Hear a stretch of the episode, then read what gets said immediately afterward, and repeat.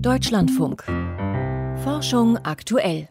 Wenn's mal so richtig stürmt, dann geht man vielleicht doch mal runter in den Keller, kramt den alten Drachen raus und guckt, ob der es eigentlich noch in die Luft schafft. Tatsächlich kann man Drachen nicht nur zum eigenen Spaß steigen lassen, sondern damit auch Strom erzeugen. Das hat man sich schon vor sechs Jahren überlegt und wir schauen, was aus der Idee geworden ist. Und in diesen Minuten sollte außerdem der Mars Besuch bekommen. Die Sonde Hope der Vereinigten Arabischen Emirate müsste gerade auf die Umlaufbahn einschwenken. Wenn es Neues vom Mars gibt, dann erfahren Sie es noch in dieser Sendung. Schön, dass Sie zuhören. Ich bin Sophie Stiegler. Seit der Corona-Pandemie sehen wir Fledermäuse vielleicht ein bisschen mit anderen Augen. Sie waren nämlich vermutlich die ersten Wirte von SARS-CoV-2. Von ihnen dürfte also die weltweite Pandemie ausgegangen sein. Wie und wo das genau passiert ist, ob das Virus erst auf ein anderes Tier und dann auf den Menschen übergesprungen ist, dazu ist eine Expertenkommission der Weltgesundheitsorganisation ins chinesische Wuhan geflogen. Dort sind die Fachleute den Spuren des Coronavirus nachgegangen. Mein Kollege Arndt Reuning hat die Mission die letzten Wochen Wochen verfolgt. Und was genau haben die Experten und Expertinnen der WHO gemacht? Naja, vier Wochen hat ja diese erste Mission gedauert und die ersten beiden Wochen haben die Fachleute in ihrem Hotelzimmer verbracht, nämlich in Quarantäne. Und in dieser Zeit haben sie sich dann täglich über Telefonkonferenzen mit ihren Kolleginnen und Kollegen aus China ausgetauscht. Und dann, erst nach zwei Wochen, gab es auch Termine vor Ort, unter anderem an jenem Tiermarkt, wo eines der Cluster damals 2019 aufgetreten war. Dieser Markt ist mittlerweile geschlossen, doch unter anderem wurde dort eine Karte erstellt, wo bestimmte bestimmte Händler ihren Stand hatten, die dann positiv getestet wurden, also um Hinweise zu finden, wo es herkam. Aber das Team hat auch einen vergleichbaren Markt besucht, um sich ein Bild davon zu machen, wie denn die Verhältnisse an solch einem Ort sind. Also zum Beispiel, wie eng ist dort der Kontakt zwischen Tier und Mensch, beziehungsweise auch von Mensch zu Mensch. Aber auch je, eben jenem Institut für Virologie in Wuhan, wo viel Corona-Forschung betrieben wird, haben die WHO-Fachleute einen Besuch abgestattet. Und damit ist nun die erste Phase der Untersuchung abgeschlossen abgeschlossen und die Mitglieder der Delegation, die kehren zurück in ihre Heimatländer. Heute wurde ja über erste Zwischenergebnisse gesprochen. Gab es da jetzt Neues zu hören? Das Bild hat sich eigentlich nicht grundlegend geändert, sagt Peter Ben Mbarek, Zoonosenspezialist von der WHO. Es sind einige Details klarer geworden, aber eine definitive Antwort konnte das Team nicht geben. Naheliegend ist eben, dass das Virus aus wildlebenden Tieren stammt und das WHO-Team hat nun aufgrund der eigenen Untersuchungen und aufgrund von Literaturrecherchen vier Hypothesen formuliert und das für und wieder gegeneinander abgewogen. Und am wahrscheinlichsten sei es demnach, dass das Virus von von Fledermäusen über einen Zwischenwirt zu den Menschen gelangt ist. An zweiter Stelle schon beschreiben die Fachleute ein Szenario, dass es über Tiefkühlkost auf Menschen übertragen wurde, möglicherweise eben auf jenem Markt in Wuhan, wo so viele Fälle von Covid-19 damals aufgetreten sind. Das mit der Tiefkühlkost, das ist ja eine These, die auch in chinesischen Staatsmedien immer wieder vorgekommen ist. Ist da wirklich was dran? Naja, Ben Mbarek betont, dass hier noch einiges an Forschung notwendig sei, um zu klären, wie solch eine Ansteckung denn überhaupt stattgefunden haben könnte. Das ist sicher eine Erklärung, die Peking auch sehr gelegen käme, denn dann könnte das Virus auch von außerhalb des Landes nach China hineingekommen sein. Aber auch hier soll die Suche nun noch weitergehen. Eventuell lassen sich noch Tiefkühlprodukte aus der Anfangszeit der Epidemie in China finden. Ja, und die dritte These, die sagt weniger wahrscheinlich, erscheint diesem WHO-Team eine direkte Übertragung von Wildtieren auf Menschen und mittlerweile ausgeschlossen haben die Fachleute, dass das Virus aus einem Labor stammt. Wieso kann man das jetzt ausschließen? Naja, es gäbe nur wenige Argumente, die dafür gesprochen haben, vor allem, dass solche Laborausbrüche tatsächlich bereits in der Vergangenheit stattgefunden haben. Allerdings beginnen hier schon die Gegenargumente, denn solche Ereignisse sind bisher sehr selten gewesen. Außerdem sei das exakte Genom von SARS-CoV-2 noch nie vorher in der Literatur beschrieben worden. Niemand hat also offenbar damit gearbeitet. Und außerdem haben die WHO-Fachleute mit Laborleitern vor Ort gesprochen, besonders am Wuhan-Institut für Virologie, das ja hier unter Verdacht stand und dort seien die Sicherheitsvorkehrungen sehr hoch und deshalb werde diese Hypothese nun in Zukunft auch nicht weiterverfolgt. Mhm.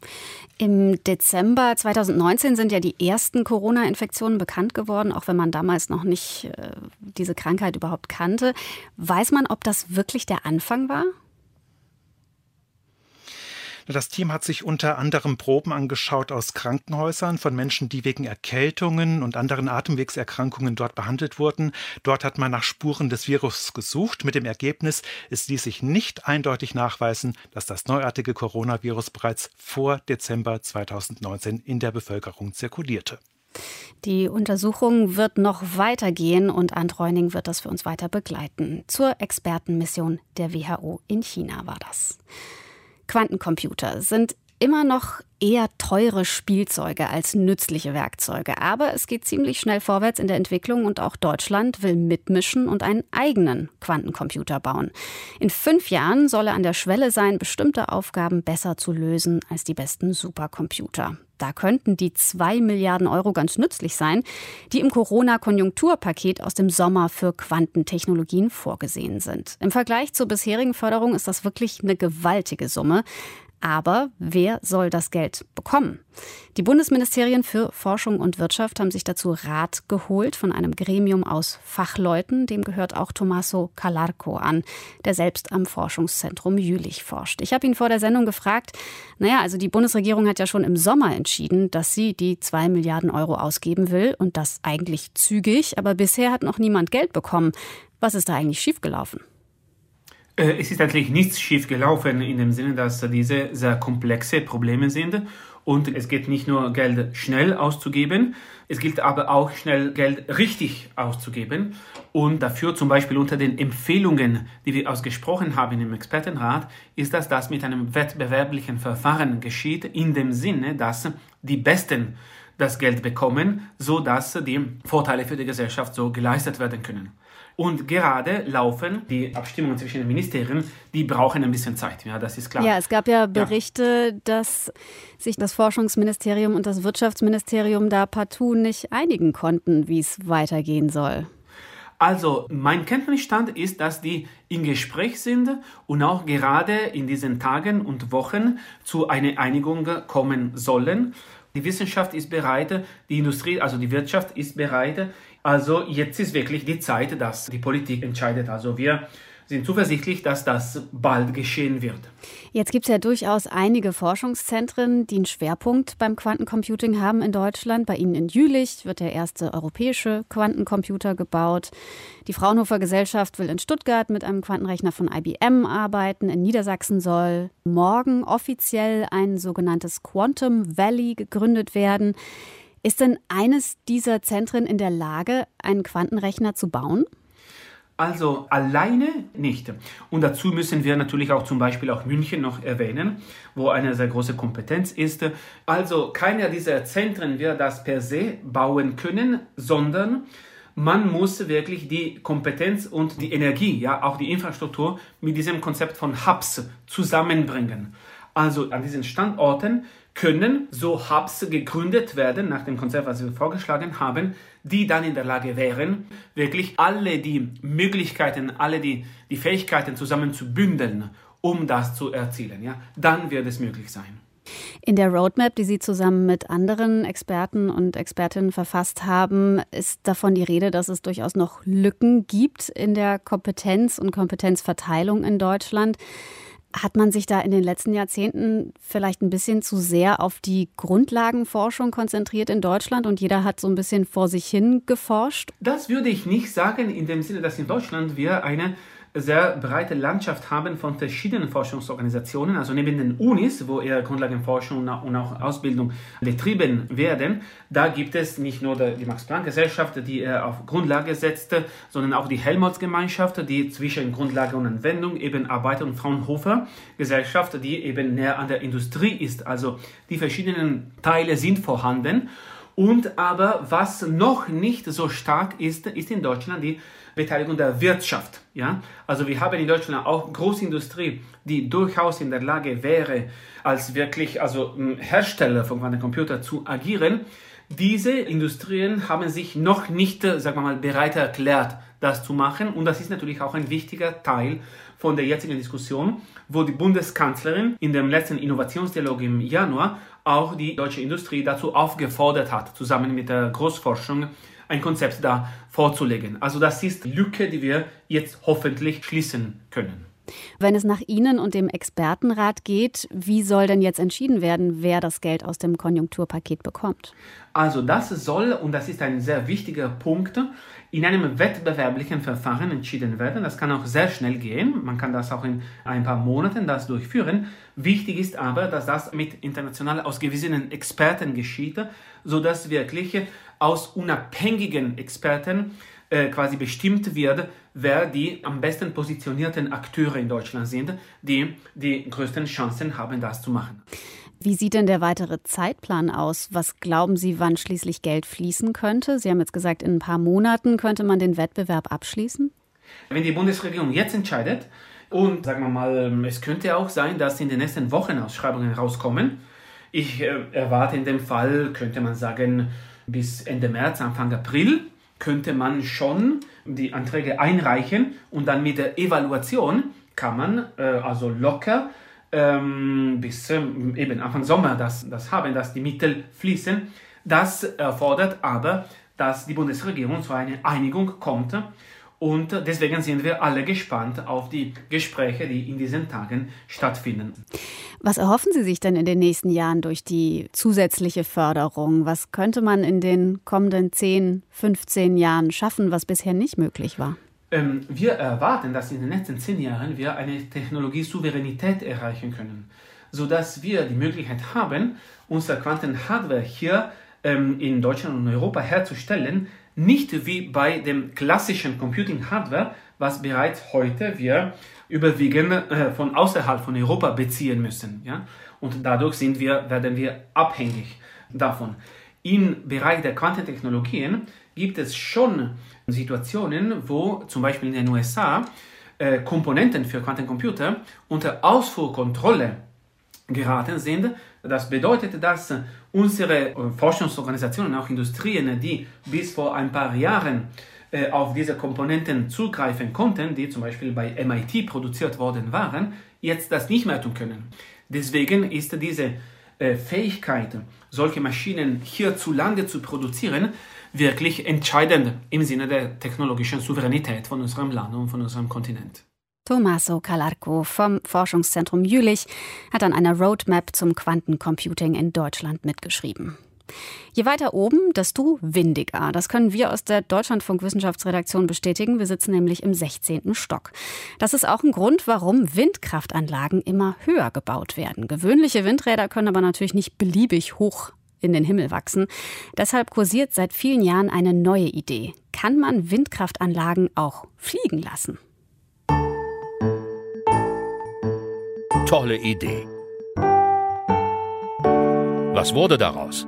Schon vor sechs Jahren haben wir über die Entwicklung von sogenannten Flugwindkraftanlagen berichtet. Mittlerweile gibt es die ersten marktreifen Systeme. Und Thomas Schröder berichtet darüber. Ich bin ready. Okay, dann drücke aus. 3, 2, 1.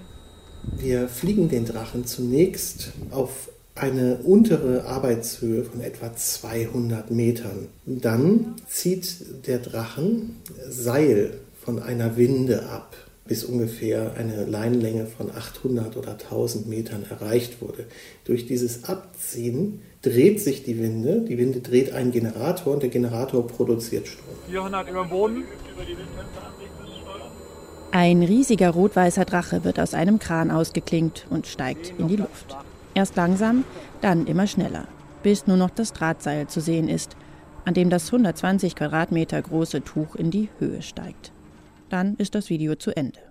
Ein Treffen im nordfriesischen Klicksbüll, dem Standort der ersten ans Netz angeschlossenen Flugwindkraftanlage, war pandemiebedingt nicht möglich. Daher erklärt der CEO des Unternehmens SkySales, Stefan Rage, verschiedene Flugphasen seines Drachens anhand von Videos per Computer. Je höher es geht, so erklärt er, desto windiger wird es und desto stärker wird die Zugkraft. Die Windgeschwindigkeit geht mit der dritten Potenz in die Energieernte ein. Das heißt, wenn ich in der Höhe doppelt so viel Wind habe, kann ich achtmal so viel Energie ernten. Das heißt, wir haben hier eine deutlich höhere Energieernte. Und die wird eingefahren, indem der Drachen immer wieder aufsteigt und dabei den Generator am Boden antreibt. Ist das Zugseil komplett ausgerollt, wird der Drachen wieder tiefer gezogen. Dank eines Tricks kostet das Einholen immer nur 5 bis 10 Prozent der zuvor gewonnenen Energie, sagt Stefan Frage. Das geschieht dadurch, dass der Drachen in den Wind geflogen wird, sodass dann der Wind den Drachen zurücktreibt. Mit Hilfe einer künstlichen Intelligenz, die den Drachen je nach Windbedingungen in die ideale Position steuert, könne die Anlage eine Leistung von bis zu 200 Kilowatt erreichen, sagt Frage. Die Stromgestehungskosten beziffert er mit 5 bis 8 Cent pro Kilowattstunde. Das wäre in etwa vergleichbar mit gewöhnlichen Windkraftanlagen an Land. Dennoch ist es für die fliegenden Windfänger nicht leicht, sich gegen die bestehenden Windräder durchzusetzen. Denn die sind gut erprobt und liefern Spitzenleistungen von mehreren Megawatt. Die Gebiete, in denen unsere Systeme zur Anwendung kommen, sind zunächst einmal Ersatz von Dieselgeneratoren, aber auch die Hybridisierung, also die Ergänzung von bestehenden Solaranlagen oder auch von Biogasanlagen. Mit SkySail steht nun die erste marktreife Flugwindkraftanlage zur Verfügung. Das gibt der Branche Aufwind, den sie gut gebrauchen kann – nachdem sich Google vor eineinhalb Jahren aus dem groß gestarteten Flugwindunternehmen Makani zurückgezogen hat. Roland Schmel vom Institut für Luft- und Raumfahrttechnik an der TU Delft ist sich sicher, dass die Technik einen wichtigen Beitrag zur zukünftigen Energieversorgung liefern wird. Wir werden in den nächsten Jahren keine riesige Anzahl von Flugdrachen sehen. Zunächst muss die Technik beweisen, dass sie über längere Zeiträume zuverlässig funktioniert. Aber die Flugwindkraft wird kommen, weil sie die bessere Technologie ist. Sie verbraucht weniger Material und hat einen geringeren ökologischen Fußabdruck. Momentan, so sagt der Branchenkenner Schmel, gäbe es etwa 25 bis 30 unterschiedliche Systeme von Flugwindkraftanlagen bumerangförmige und flugzeugartige, Drohnen und Drachen, starre Konstruktionen und flexible Textilien. Über 60 Unternehmen und Institute, vor allem in Europa, arbeiten an ihrer Entwicklung. Auch die niederländische TU Delft hat mit Kite Power ein Unternehmen ausgegründet, das ähnlich wie Sky Sales auf Flugdrachen setzt und laut Schmel fast genauso weit in der Entwicklung ist. Die flexiblen Systeme seien einfacher zu bauen und daher die ersten am Markt, sagt der Ingenieur dazu. Das bedeutet aber nicht, dass die stabilen drohnenartigen Anlagen keine Zukunft hätten. Rapid Deployment bei der schnellen Bereitstellung, der schnellen Installation und beim einfachen Transport werden flexible Drachen alle starren Flügelsysteme schlagen. Aber ich kann mir zum gegenwärtigen Zeitpunkt nur schwer vorstellen, wie eine große Anzahl flexibler, mehrere Quadratkilometer großer Segel in Offshore-Windparks fliegt. Ich denke, dass dies eher eine Domäne für starre Flügelsysteme sein wird. Große Parks mit Flugwindkraftanlagen sind allerdings momentan noch Zukunftsmusik.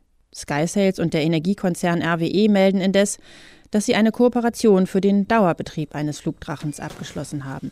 Dabei wird die Anlage drei Jahre lang gründlich getestet. Alles gut, wir sind gelandet, bravourös. Thomas Schröder über fliegende Windkraftanlagen. Und jetzt hat Michael Stang die Wissenschaftsmeldungen des Tages. Die britische Corona-Variante könnte in den USA bald dominieren. Einer Studie auf dem Preprint-Server MedArchive zufolge verdoppelt sich in den USA der Anteil der britischen Corona-Variante an den Infektionen etwa alle zehn Tage. Damit dürfte die Variante B117 im Laufe des März fast sicher in vielen Bundesstaaten die vorherrschende Variante des Coronavirus werden, schreibt ein internationales Forschungsteam in der noch nicht unabhängig geprüften Studie. Die britische Virusvariante ist Genomanalysen zufolge 35 bis 45 Prozent ansteckender als der bisher kursierende Erreger. Schwankende Temperaturen bremsen die Wirtschaft. Wie stark Klimaveränderungen die Wirtschaft treffen, wurde in vielen Studien bislang mit Hilfe der Durchschnittstemperatur berechnet. Ein Team des Potsdam Instituts für Klimafolgenforschung berichtet nun im Fachblatt Nature Climate Change, dass auch schon bei täglich stark schwankenden Temperaturen die Wirtschaft weniger wächst. Das geht aus Analysen von mehr als 1500 Regionen weltweit in einem Zeitraum von 40 Jahren hervor, bei denen die Forschenden die täglichen Temperaturschwankungen den Wirtschaftsdaten gegenübergestellt hatten. Unsere Vorfahren kamen doch erst später nach Südchina. Bislang galt die Annahme, dass anatomisch moderne Menschen bereits vor 120.000 Jahren in die Gegenden Südchinas vorgedrungen waren. Um das zu überprüfen, hat ein chinesisches Forschungsteam fünf verschiedene archäologische Fundstätten untersucht, Funde neu datiert und Zahnfunde genetisch analysiert. Im Fachblatt PNAS kommt es zu dem Schluss, dass sich Vertreter von Homo sapiens erst viel später in der Gegend niedergelassen haben. Vor allem die biomolekularen Daten deuten darauf hin, dass die erste permanente Besiedlung unserer Vorfahren in Südchina frühestens vor 50.000 Jahren etabliert war. Die spanische Grippe taugt als Lehrbeispiel. Ob und welche Lehren sich aus den Erfahrungen der Influenza-Pandemie 1918-19 ziehen lassen, hat ein Team der Universität Zürich analysiert. Als Anfang Oktober 2020 in der Schweiz erneut die Covid-19-Fallzahlen zu steigen begannen, hätten die zuständigen Behörden entschlossener und koordinierter Maßnahmen treffen müssen. Denselben Vorwurf könnte man an die Verantwortlichen richten, die 1918 während der spanischen Grippe im Kanton Bern zu spät reagierten. Denn deren Seuchenmanagement war laut der Studie im Fachblatt Annals of Internal Medicine in vielerlei Hinsicht ähnlich wie jenes bei der aktuellen Corona-Pandemie bezüglich der Auswirkungen auf die zweite Pandemiewelle. Demnach können zögerliche Reaktionen und ein uneinheitliches Vorgehen der Behörden zu Beginn einer Folgewelle dazu führen, dass diese stärker ausfällt, länger dauert und fataler endet. Der Klimawandel verlängert die Pollensaison und zwar in Nordamerika um rund 30 Tage. Durchschnittlich startet die Saison heute rund 20 Tage früher und endet 10 Tage später als noch vor 30 Jahren. Das berichtet ein Team der Universität von Utah in den Proceedings der US-Akademie der Wissenschaften. Die Forschenden hatten Daten von 60 Pollenmessstationen in den USA und Kanada von 1990 bis 2018 ausgewertet. Demnach nahm die Pollenlast im beschriebenen Zeitraum um mehr als ein Fünftel zu. Am stärksten betroffen waren den Daten zufolge Texas und der mittlere Westen. Michael Stang war das mit den Meldungen. Und jetzt noch ein Blick in die Sterne-Prominenz. Sternzeit, 9. Februar. Karl-Heinz Rädler und das magnetische Universum. Magnetfelder spielen im Kosmos an vielen Stellen eine große Rolle, etwa in Planeten oder Sternen. Aber lange war unklar, wie in diesen Objekten Magnetfelder entstehen. Karl-Heinz Rädler, der 1935 in Riesa auf die Welt gekommen ist, hat wesentlich zur Entschlüsselung der Magnetfelder beigetragen. Nach seinem Physikstudium in Leipzig ging er an die Universität Jena. 1966, im Alter von 31 Jahren, veröffentlichte er seine Doktorarbeit. Das Werk mit dem Titel Zur Elektrodynamik turbulent bewegter leitender Medien hat epochale Bedeutung. In ihr leitete Karl-Heinz Rädler den Alpha-Effekt her, der in bewegter Materie für die Entstehung eines Magnetfelds sorgt. Dieses grundlegende Phänomen beschreibt das magnetische Feld der Erde ebenso wie das der Sonne, von Gaswolken im All oder ganzer Galaxien. Ende der 60er Jahre ging Karl-Heinz Rädler ans neu geschaffene Zentralinstitut für Astrophysik in Potsdam-Babelsberg. Schon während des Eisernen Vorhangs war er weltweit bekannt, denn Kollegen in den USA übersetzten die zunächst auf Deutsch erschienenen Arbeiten seiner Forschergruppe ins Englische. Als nach der deutschen Einheit aus dem Zentralinstitut das Astrophysikalische Institut Potsdam werden sollte, wurde der integre und bescheidene Karl-Heinz Rädler für sechs Jahre Gründungsdirektor. Heute vor einem Jahr ist er gestorben. Der große Astrophysiker, der half, mit Magnetfeldern viele Phänomene im Universum zu erklären, wurde 84 Jahre alt.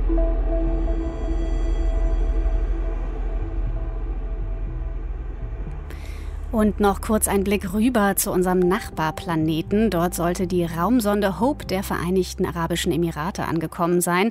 Die Triebwerke haben jedenfalls planmäßig den Bremsvorgang eingeleitet. Bisher sieht alles ganz gut aus. Bei dem Manöver muss die Sonde das Tempo aber auch von mehr als 120.000 Kilometern pro Stunde auf weniger als 20.000 runterkriegen. Dann kann der Mars die Sonde sozusagen einfangen. Der Projektleiter von Hope hat jedenfalls vorher gesagt, naja, also die Chance, dass Mars-Missionen klappen, liegt in etwa bei 50-50. Ob es dann wirklich geklappt hat, hören Sie, sobald es klar ist, bei uns in den Deutschlandfunk-Nachrichten. Das war's von Forschung aktuell. Nach den Nachrichten übernehmen die Kollegen aus der Wirtschaft. Ich verabschiede mich. Sophie Stiegler sagt Tschüss und vielen Dank fürs Zuhören.